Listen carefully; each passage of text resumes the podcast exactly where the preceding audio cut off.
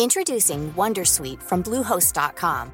Website creation is hard, but now with Bluehost, you can answer a few simple questions about your business and get a unique WordPress website or store right away.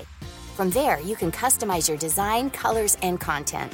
And Bluehost automatically helps you get found in search engines like Google and Bing. From step-by-step guidance to suggested plugins, Bluehost makes WordPress wonderful for everyone. Go to bluehost.com/wondersuite.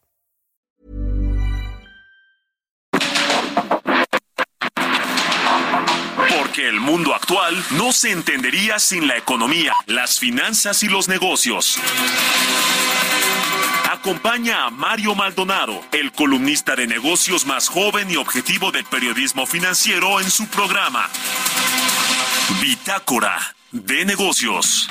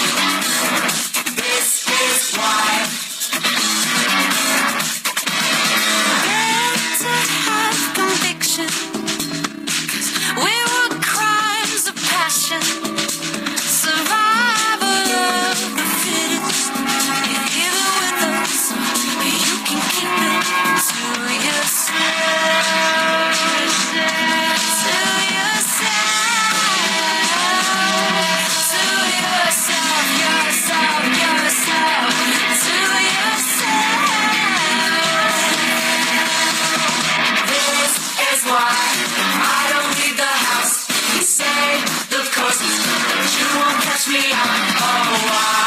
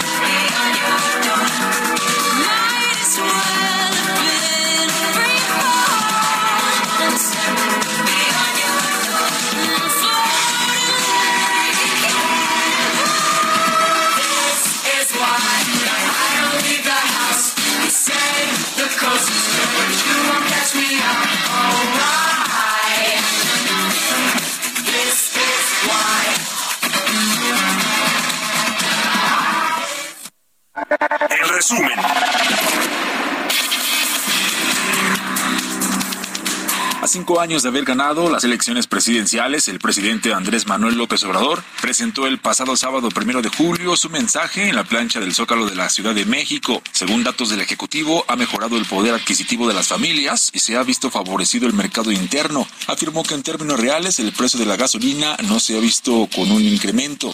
Destacó también el incremento al salario mínimo y anunció un aumento a la pensión de adultos mayores y recordó la venta del avión presidencial. Luego de la pandemia, Nuestra economía ha crecido en más de 3% anual. El peso es la moneda que más se ha fortalecido en el mundo con relación al dólar.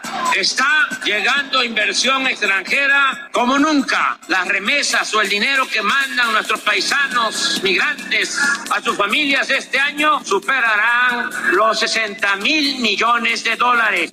Ya paramos la caída de 15 años consecutivos en la producción de petróleo. Iba en picada. Ahora el presupuesto nos alcanza para entregar pensiones a 11 millones 545 mil adultos mayores. Por cierto, dos informes. Uno, que ya se elevó lo de la pensión de los adultos mayores a rango constitucional. Es un derecho. Y esté quien esté en la presidencia, se queda la pensión a los adultos mayores. Y otra información, a partir de enero hay un aumento a la pensión del 25%. No solo han mejorado los ingresos de los de abajo. El año pasado los banqueros obtuvieron utilidades por 237 mil millones de pesos, cifra récord en la historia del país. Antes de que termine mi mandato, el sistema de salud pública va a ser uno de los mejores del mundo. Repito, lo vuelvo a decir, me canso ganso. La ministra de Comercio de Canadá, la representante comercial de Estados Unidos y la secretaria de Economía de México, Raquel Buenrostro, se reunirán el jueves y viernes en Cancún en un momento de tensión por las políticas implementadas en el país respecto al maíz transgénico.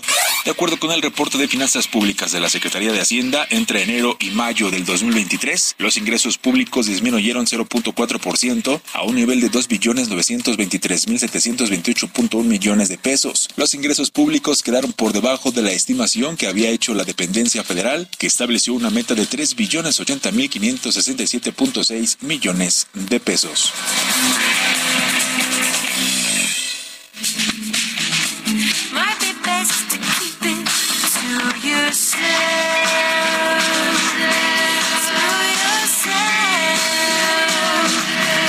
Tal? ¿Cómo están? Buenos días, bienvenidos a Bitácora de Negocios. Soy Mario Maldonado y me da mucho gusto saludarlos en este lunes, lunes 3 de julio del 2023, el primer lunes de este séptimo mes del año. Gracias por acompañarnos y, pues eh, estamos arrancando con información y con música, como todos los días. Esta semana vamos a escuchar canciones de reciente aparición en la industria musical y es el caso de estos, eh, de esta banda estadounidense de Paramore. Se llama This Is Why la canción lanzada en febrero de este año. Así que vamos a estar escuchando y vamos a platicar con Roberto Aguilar en breve sobre lo más importante que está sucediendo en los mercados financieros, en las bolsas. En el primer semestre las bolsas de Estados Unidos superaron temores de recesión. El Nasdaq con mejor desempeño en 40 años. La actividad manufacturera global tropieza en junio por menor demanda de China y de Europa y representantes comerciales de México, Estados Unidos y Canadá se reunirán esta semana en medio de crecientes tensiones por el TEMEC que cumplió tres años apenas hace unos días. Vamos a hablar también con José Medina Mora, presidente nacional de Coparmex, sobre el quinto pues informe o, celebración, porque así lo llama el presidente López Obrador, de eh, pues aquel primero de julio del, dos, del 2018, donde Morena o la izquierda mexicana, si es que eso representa Morena, llegó al poder con el presidente López Obrador. Y bueno, pues la gran pregunta es si hay mucho que celebrar en realidad con el escenario que tenemos en México de violencia, de inseguridad, de problemas con el sistema de salud público y muchas otras cosas. ¿eh? Le vamos a entrar al análisis con José Medina Mora, vamos a hablar también con Arturo Carranza, eh, analista del sector energético, sobre la refinería de Dos Bocas, que también cumplió su primer aniversario desde que se inauguró. Pues esta inauguración falsa, hechiza, ¿no? Porque pues inauguraron nada prácticamente.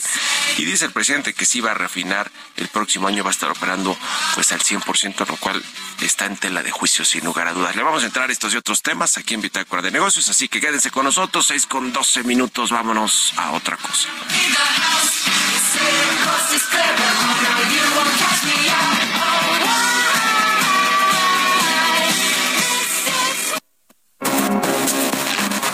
El editorial.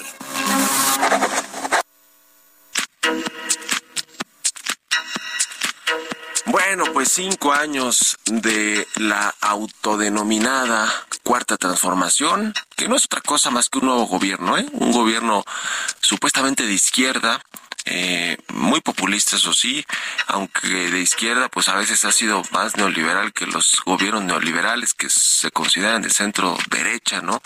En términos, por ejemplo, del manejo de las finanzas públicas, del endeudamiento cero, que no ha sido tal, aunque sí, ha, o sea, sí ha crecido la proporción de deuda neta con respecto a la economía o al Producto Interno Bruto de México, y además, pues con el tipo de cambio, eh, con esos vaivenes que ha tenido, con esos eh, movimientos, pues también eh, afecta o beneficia la deuda denominada en dólares, depende, depende cómo se le vea, ¿no? O, o, al revés, afecta la deuda denominada en pesos que tiene que pagar intereses en, en, en, dólares o que tiene que pagar intereses en general con una tasa de referencia de 11.25%. Es decir, eh, tiene sus, sus asegúnes, ya, ya hemos hablado del tipo de cambio y de un peso fuerte, eh, pero el presidente López Obrador pues salió a celebrar porque es eh, digamos un buen político en el sentido estrictamente de hacer política, de comunicar, de ser empático con la población, eh, de, de, de, de, pues no ser autocrítico como no lo es prácticamente ningún político, nadie, nadie tiene autocrítica para decir todas las cosas que se han hecho mal durante sus mandatos. Eh, y, y, bueno, pues el presidente lo que sí es que llega con una popularidad todavía bastante buena, ¿no? De arriba del 50%. Hay encuestas o sondeos que lo ponen cerca de incluso del 60%. En los gobiernos anteriores ya a esas alturas del sexenio pues estaban muy bajas las popularidades, ¿no? De, sobre todo de Enrique Peña Nieto con todos los escándalos, pero también de Felipe Calderón, no, no se diga de Vicente Fox, eh, y, y, así para atrás. Eh, eso, eso sin duda alguna, aunque hay quienes dicen que pues cómo no va a tener popularidad si hay 30 millones de mexicanos que están recibiendo programas sociales y que además, por ejemplo, hablando de los adultos mayores, que es el programa social o del bienestar, como le llaman en la 4T, más importante eh, en términos presupuestales, pues van a aumentarle 25% a los adultos mayores de, eh, su pensión a partir de enero del próximo año. Eso lo anunció López Obrador. Es sin duda alguna el tema de las pensiones la piedra angular eh, del, de los programas sociales del presidente López Obrador, que eso sí llegó con la cartera eh, abierta a apoyar todos esos programas sociales. Eh, habla de que se va a acabar la violencia y la inseguridad con un me canso ganso, así con esta frase, pues con esta frase que ya se ha hecho un lugar común para él, pero que no resuelve nada, ¿eh? Hoy estamos peor que nunca en homicidios dolosos y en inseguridad y en violencia. Eh, aún con Calderón, con la guerra frontal contra el narcotráfico, creo que no ha habido peor escenario para la violencia y la inseguridad en México que este. Y bueno, le decía este de las pensiones, 340 mil millones de pesos que se, se destinan hoy del presupuesto federal a las pensiones solo de adultos mayores. Imagínense con un aumento de 25%, qué bomba para las finanzas públicas auténticamente le va a dejar a su sucesor o sucesor Andrés Manuel López Obrador. ¿eh? Eh, tendrá que llegar a hacer una reforma fiscal o no sé, pero es una bomba de tiempo las pensiones, estas, estas eh, de programas sociales y las pensiones que ya tiene que pagar eh, el gobierno mexicano de, de, digamos que de saque cada que hace presupuestos. Así que varios, varios eh, claroscuros, cosas que, que, anal, que analizar a detalle o, o, que están en debate sobre si hay que celebrar o no eh, el estado en el que está actualmente el país. Pero el presidente, como buen político, como buen político populista además, salió a llenar, a inundar el zócalo y las calles y las calles aledañas, ahí donde vive, en el Palacio Nacional. Allí nada más tuvo que salir, caminar un poquito al templete y dar estos discursos que tanto le gustan al presidente del observador. ¿Ustedes qué opinan? Escríbanme en Twitter, arroba Mario Mal en la cuenta arroba Heraldo de México. Mario Maldonado en Bitácora de Negocios.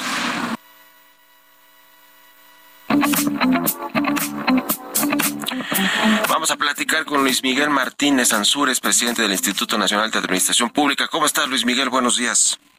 Buen día, Mario. Con el gusto de saludarte a ti y a tu audiencia. Pues con todo este efecto del nearshoring, eh, Taiwán es uno de los países que apunta hacia México. Eh, con la fabricación de chips, de semiconductores y de otras cosas, ¿no? Porque es Taiwán, es, pues es casi como China, ¿no? Bueno, este, de estos grandes fabricantes del mundo. Cuéntanos, por favor, Luis Miguel. Sí, bueno, recordemos que Taiwán, desde decir, como parte de China, el reconocimiento de relaciones eh, con la República Popular de China se estableció con tres premisas fundamentales, que era que China nada más había una, que Taiwán era parte de China y que el único gobierno era Beijing. Entonces, ahí empezaron las relaciones de aquel famoso Henry Kissinger que, que las restableció. Y bueno, después de la visita de la Pelosi, que no hay que olvidarse que cuando se cumplieron 25 años de, de la anexión de Hong Kong, este visitó Taiwán, bueno, porque Taiwán produce el 80% de los, como tú decías, de los chips y semiconductores. Entonces, en la búsqueda, en este diálogo de la búsqueda de dónde llevar para no depender antes de que China se apropie de Taiwán, como está escrito y firmado por los mismos Estados Unidos, como en su momento estuvo Hong Kong por los ingleses, y buscaron eh, dentro de sus colonias eh, y se fueron a Vancouver. Bueno, pero volviendo al tema de, de la inversión que pretenden los taiwaneses en este diálogo de tíos México-Estados Unidos, que es donde se da esto, y que recordemos que Taiwán ya tiene plantas tanto en Tijuana como en Ciudad Juárez. No, no de chips, pero sí de integradores, de ensambladores, de maquiladores. Acá lo que se trata pues es de que en este corredor del istmo de Tehuantepec, que se trata de unir los océanos, va a haber 10 eh, polos de desarrollo, que ellos le llaman parques industriales, que serán polos de desarrollo y los taiwaneses están eh, interesados en cinco de ellos. Entonces ahí se daría y sería bueno para México, ya que habría que crear mano de obra mexicana, cadena de suministros, y que nos generaría puntos eh, al PIB nacional y a ellos también, a todos los inversionistas les interesaría. En ese, en ese contexto creo que se da esta inversión, Mario, y que sería bueno para todos. Claro, esto en el marco del New Shoring, ¿no? Acercar, pues, al final del día este, las cadenas de suministro y las empresas y sacarlas de Asia, ¿no? Sin duda alguna, este es el efecto del nearshoring eh, que, que podría pues eh, beneficiarle mucho a México en términos de inversión extranjera.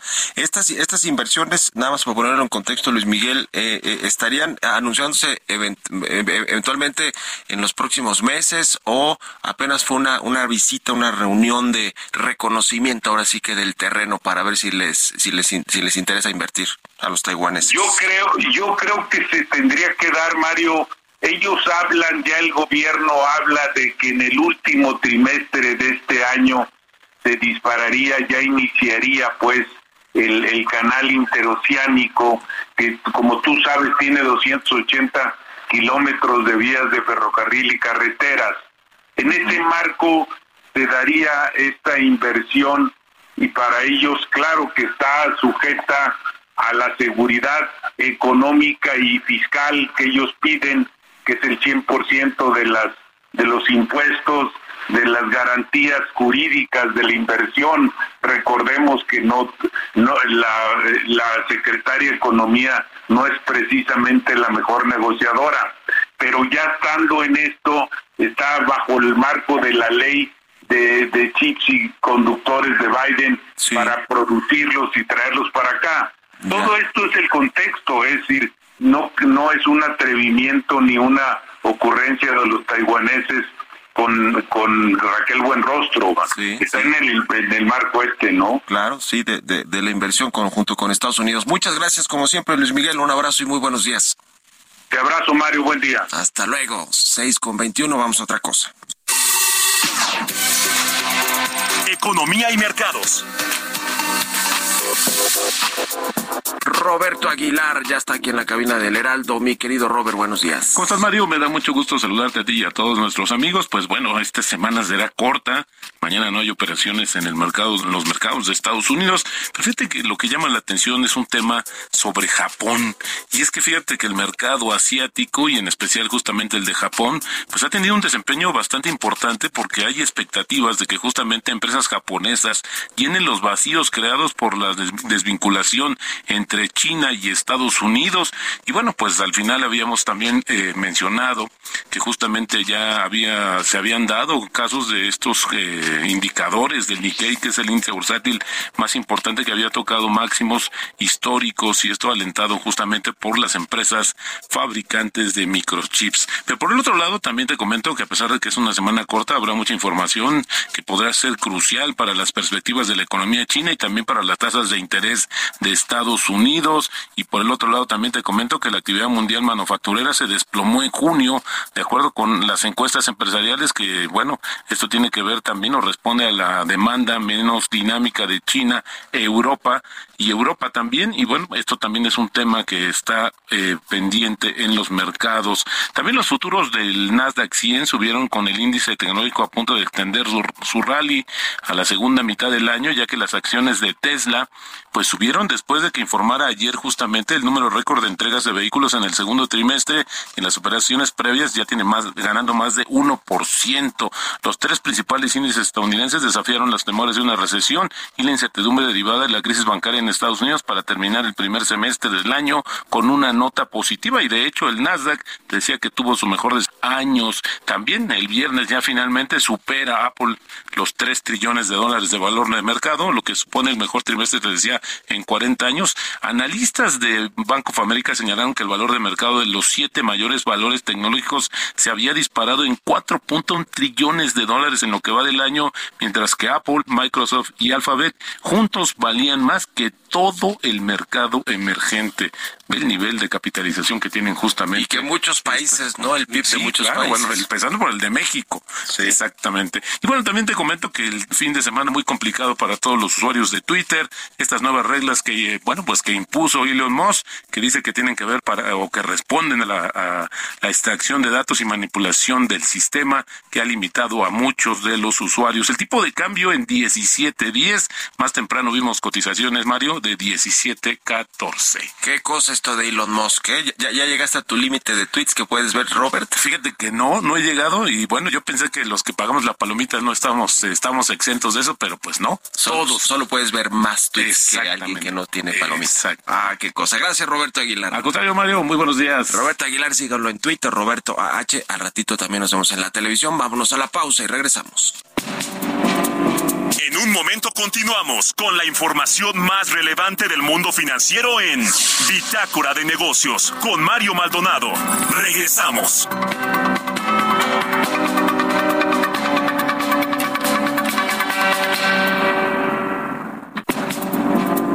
Estamos de vuelta en Bitácora de Negocios con Mario Maldonado.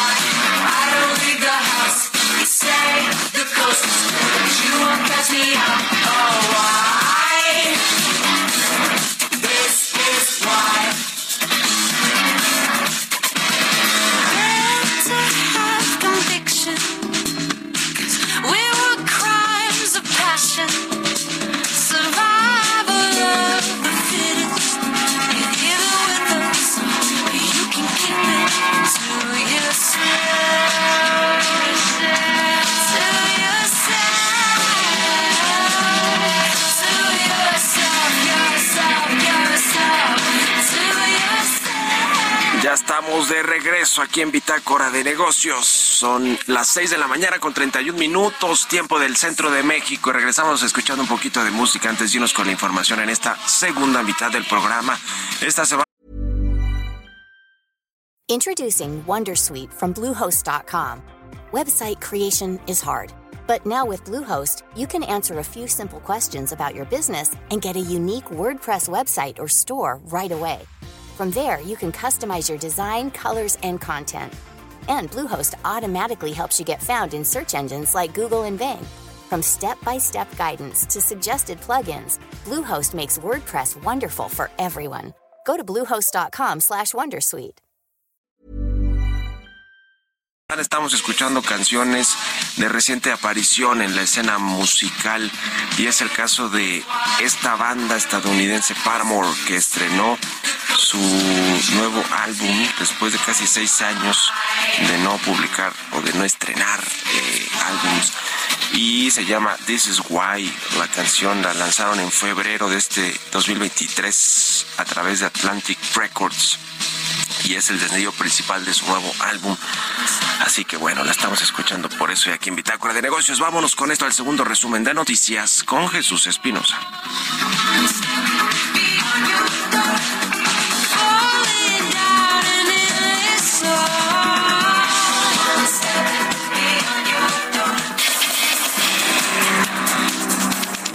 Air Canada reubicó sus operaciones de carga en el Aeropuerto Internacional Felipe Ángeles el pasado sábado primero de julio como parte del decreto que expulsa las aerolíneas cargueras del Aeropuerto Internacional de la Ciudad de México.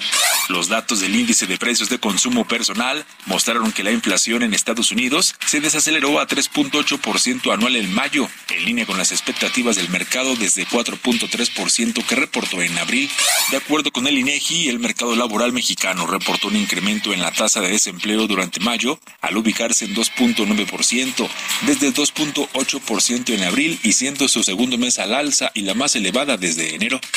El Servicio de Administración Tributaria concedió un mayor plazo para que los pequeños contribuyentes puedan habilitar su buzón tributario y activen su firma electrónica. La prórroga será hasta el 2 de octubre de este año.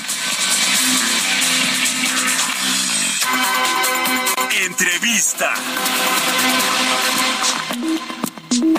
Y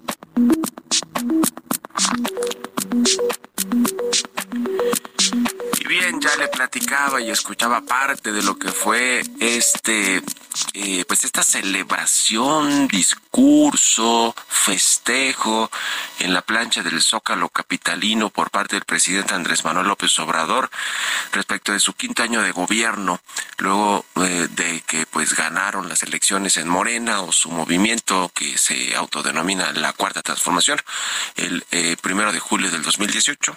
Están pues eh, conmemorando, no sé si celebrando, porque no sé si esa sea la palabra, cinco años de gobierno, está eh, entrando en el último año de gobierno del presidente López Obrador, aunque hay que recordar que ahora no se acaba el sexenio en diciembre, sino en, en septiembre, es el último mes de, gobierno, y vamos a platicar pues parte de este eh, balance que, hace, que hizo el presidente López Obrador el sábado en el Zócalo Capitalino con José Medina Mora, presidente nacional de la Confederación Patronal de la República Mexicana, la Coparmex. ¿Cómo estás, José? Muy buenos días.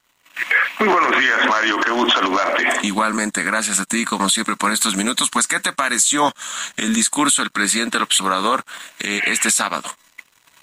No, eh, más, más bien habría que hacer una evaluación de, ¿Sí? de los cinco años de gobierno. ¿no? Sí, sí, eh, Pues desde luego que celebrar que ganaron por el 53% es eh, pues sí motivo de celebración, sin embargo después de cinco años de gobierno pues vemos claroscuros. Eh, desde luego hay una primera gran coincidencia que tuvimos con este gobierno en cuanto a subir los salarios mínimos. Recordarás, Mario, que era una iniciativa de Coparmex que en las administraciones anteriores eh, no había encontrado eco en el gobierno y que es la primera gran coincidencia, este necesidad de subir eh, los salarios mínimos. Eh, por otro lado, eh, Mario, a partir de eh, la apertura al diálogo, pues se logró en este tiempo, por ejemplo, pues la negociación de la ley en materia de subcontratación, que cuya propuesta inicial era prohibir todo tipo de subcontratación, pedimos diálogo,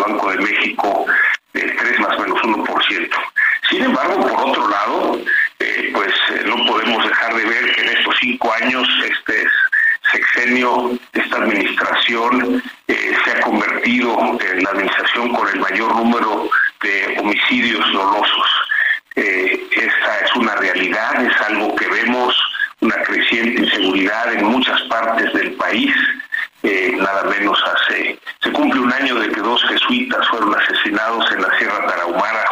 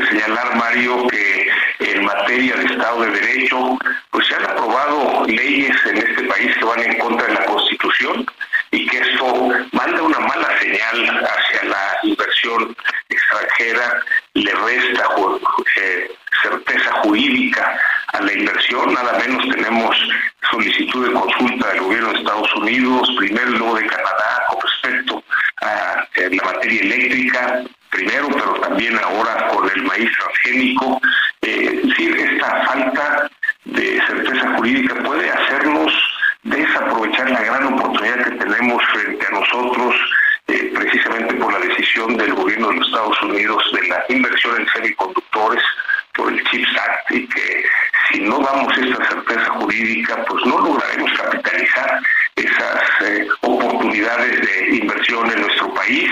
Y podemos seguir mencionando, eh, por ejemplo, Mario, eh, pues la escasez de medicamentos. Había un sistema en este país que de alguna manera era eficiente en la compra de medicamentos y que a la hora de cambiarlo, pues no se ha conseguido que existan los medicamentos para que se pueda atender a la población. Ha caído la atención en servicios médicos, ha caído la calidad de la educación. Eh, tenemos este reporte de OCDE que previo a la pandemia tenemos un rezago de dos años en la educación, ahora es de cuatro años, además de un millón cuatrocientos mil estudiantes que no regresaron a las aulas eh, después de la pandemia, pues nos hace ver que la calidad de la educación seguirá eh, cayendo. En fin, Mario, pues son eh, claroscuros, algunos aspectos positivos, algunos aspectos negativos. Eh, digamos que lo que sería de celebración, pues es sí haber ganado hace cinco años, pero después de cinco años de gobierno, pues la expectativa es que se resuelvan estos temas de salud, de seguridad, de educación, que es de alguna manera lo que, pues como ciudadanos es lo que queremos. Ahora, eh, en, el tema económico ya tú comentabas varios asuntos más de corte general, nacional, eh, relacionados con la seguridad, con la la violencia, el tema del sector salud, eh, etcétera, pero en, términos económicos y más particularmente hablando de Coparmex, de lo que ha sucedido en el sector laboral, cuál es eh, tu, tu balance, porque ha habido muchas cosas con el tema del salario mínimo, la reforma laboral, el tema de los sindicatos y, y, lo que tiene que cumplir México con nuestros socios comerciales de Estados Unidos y Canadá. Eh, en fin, ¿qué, qué, qué, cuál es tu balance, digamos, puntualmente en lo económico y en el tema laboral, José? Sí, en, lo económico, eh, pues eh, apenas recuperamos el nivel que tenía la economía previo a la pandemia. Eh, que esto, bueno, éramos el único país de América Latina que no habíamos podido recuperar ese nivel de la economía previo a la pandemia, eh, con la caída del 8,5% en el 2020 y un rebote de solo el 5% en el 21 y a pesar del crecimiento del 3% entonces no alcanzamos y hasta mitad de este 2023 ya estamos en ese nivel. Sin embargo, vemos que otros países han podido eh, eh, crecer de tal manera que ya están con la tendencia eh, como si no hubiera habido pandemia. Ese es el tramo que nos hace falta. No hemos sabido aprovechar esas ventajas en lo económico. Hay esta, este dato que nos da el, la, el distanciamiento entre China y los Estados Unidos, en donde China deja de surtir el 4% de su comercio a Estados Unidos y que pues, solo pudimos aprovechar el 0.5% de ese comercio, mientras que Vietnam, un pueblo eh, un país pues lejano eh, eh, pudo aprovechar el 1.8, o sea, prácticamente la mitad de lo que dejó de vender China, hoy lo vende Vietnam. Esas son las oportunidades que estamos perdiendo. si bien es cierto que la inflación está controlada, ese millón cien mil empleos que perdimos en los cinco meses que estuvo cerrada la economía, nos tardamos luego 17 meses en recuperarlo, pero todavía tenemos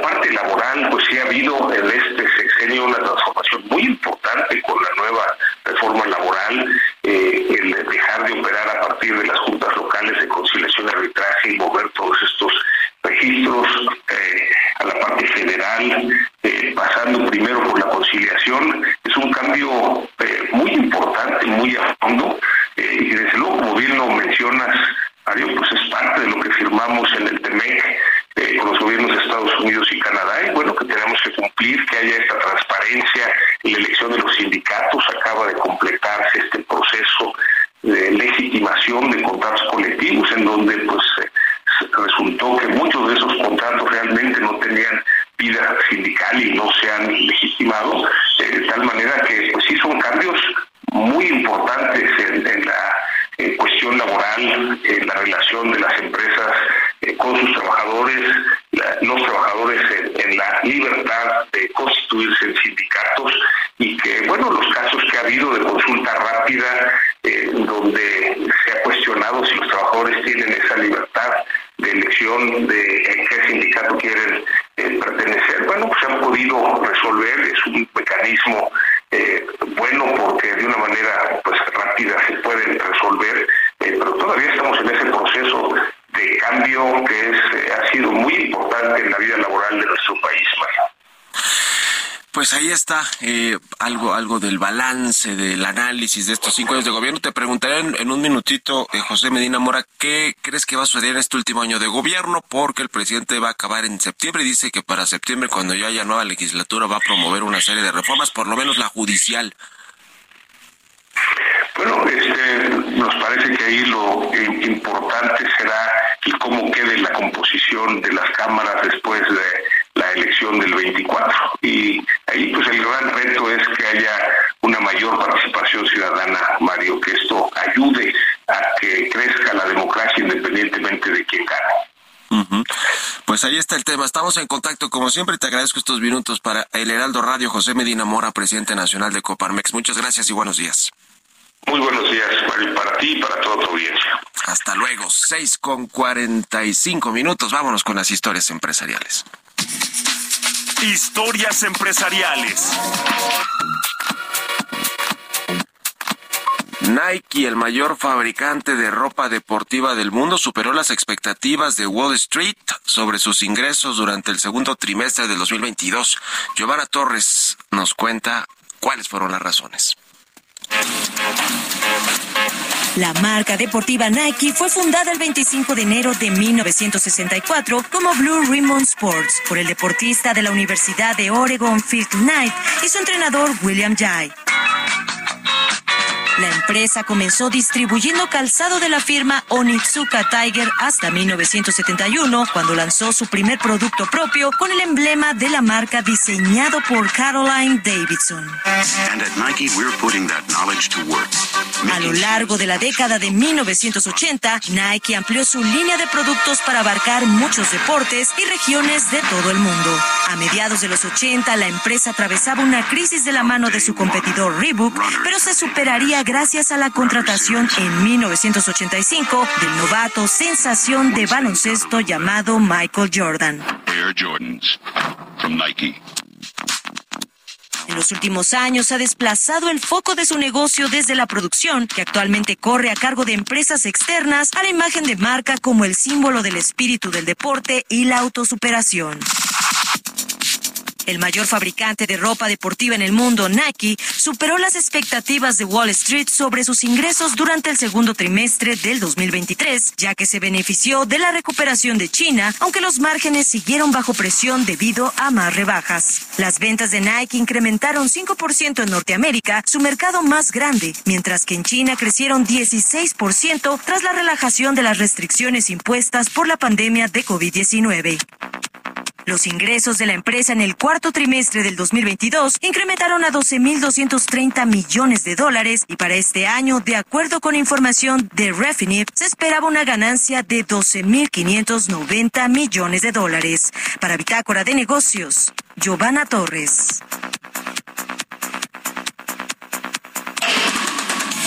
Bitácora de Negocios con Mario Maldonado.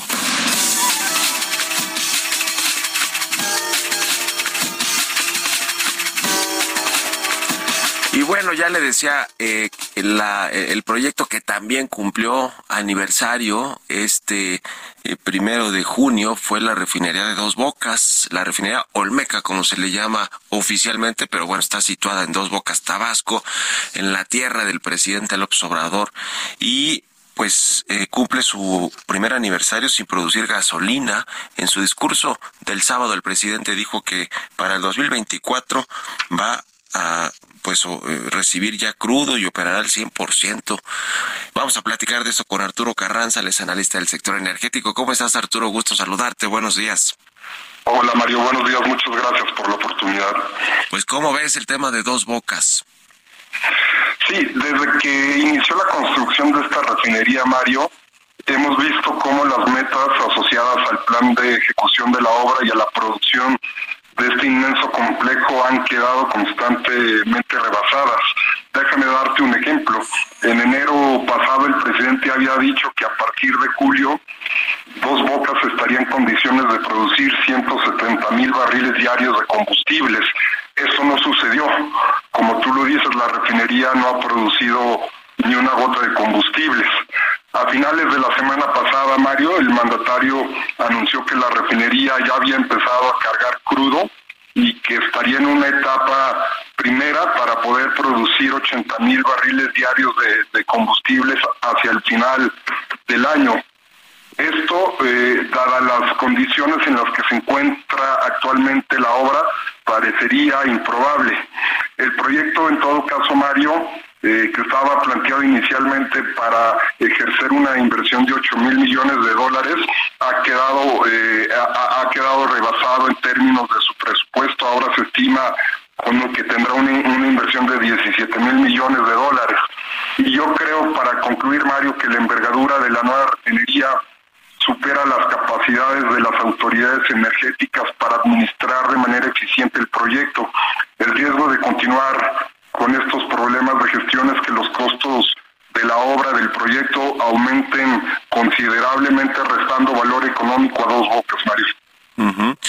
Pues sí, ese, ese es el tema. Ahora también el presidente dijo el sábado o insistió en este asunto de la autosuficiencia energética y aseguró que para el próximo año México ya no va a importar gasolina y por lo y por lo tanto yo creo que tampoco va a vender petróleo al exterior porque todo lo quieren refinar en México aunque no sea ni siquiera el tipo de petróleo que se puede refinar en las seis refinerías que ya operan actualmente y no sé si en dos bocas puedan procesar el crudo pesado pero bueno, e, esto ahora sí que, eh, pues e, esto, esto sí es política eh, ficción, como diría un expresidente que no, le cae nada bien al presidente López Obrador, pero, pero esto es imposible de lograr, ¿no? O sea, ya para acabar pronto es imposible que México deje de vender petróleo y deje de importar gasolinas ya para el 24. Tú ya lo dijiste, yo coincido contigo, creo que es parte de un discurso político. Las autoridades han sostenido que la autosuficiencia energética se va a alcanzar a partir de tres estrategias. La primera que tiene que ver con la rehabilitación de las seis refinerías.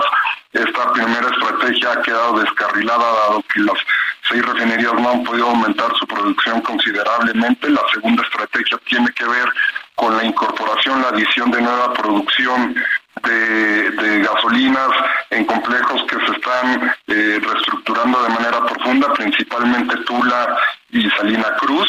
Los proyectos de reconfiguración, las coquizadoras en estas dos refinerías van a tardar en entrar en operaciones, aunque el presidente dijo que estarían próximas a concluirse.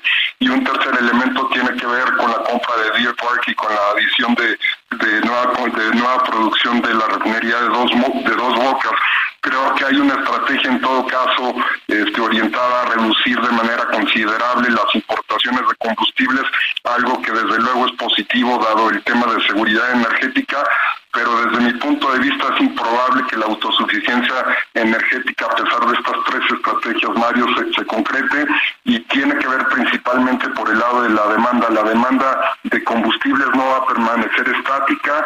En México se van a seguir comprando autos, el parque vehicular va a, seguir aumentando y esto va a impulsar la demanda de combustibles y la oferta de petróleos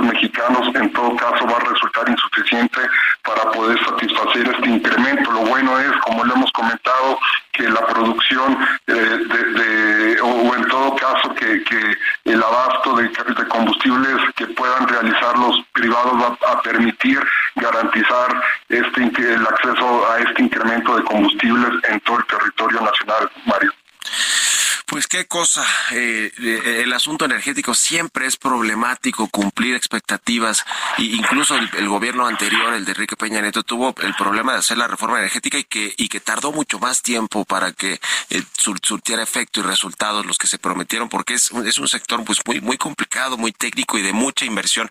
¿Qué crees que, que, quedan dependientes en, un minutito? Y, y te pregunto por último, Arturo, en el tema energético para, para el resto del sexenio en este último año del presidente López Obrador? Pues desde luego, Mario, el principal desafío tiene que ver con lograr aumentar la producción de petróleo, de petróleos mexicanos. Creo que el logro de esta administración ha sido estabilizar la plataforma de producción en un millón seiscientos mil barriles diarios, pero esta eh, eh, eh, esta, digamos, este indicador que yo considero un logro está lejos de lo que el presidente se planteó a inicios de esta administración. Había empezado en que el petróleo mexicanos iba a producir 2.400.000 barriles y ahora lo dejó en 2 millones petróleo y estamos lejos de esta meta. Yo creo que ese es el desafío principal en materia de hidrocarburos. Ya, pues ahí está el tema. Muchas gracias, como siempre, Arturo Carranza, analista del sector energético, por estos minutos y muy buenos días. Gracias a ti, Mario. Buenos días. Un abrazo, que estés muy bien. Con esto nos despedimos. Gracias a todos ustedes por habernos acompañado este lunes, inicio de semana. Hay que arrancar la semana con, con ánimo, con buen ánimo, porque bueno, pues a veces no son tan facilitos los lunes, ¿no? Pero bueno, eh, ya, ya comenzamos y gracias por habernos escuchado. Se quedan en estas frecuencias de El Heraldo Radio con Sergio Sarmiento y Lupita Juárez. Nosotros nos vamos a la televisión, al canal 8 de la televisión abierta a las noticias de la mañana, como todos los días de lunes viernes. Y nos escuchamos aquí mañana tempranito en punto de las seis. Muy buenos días.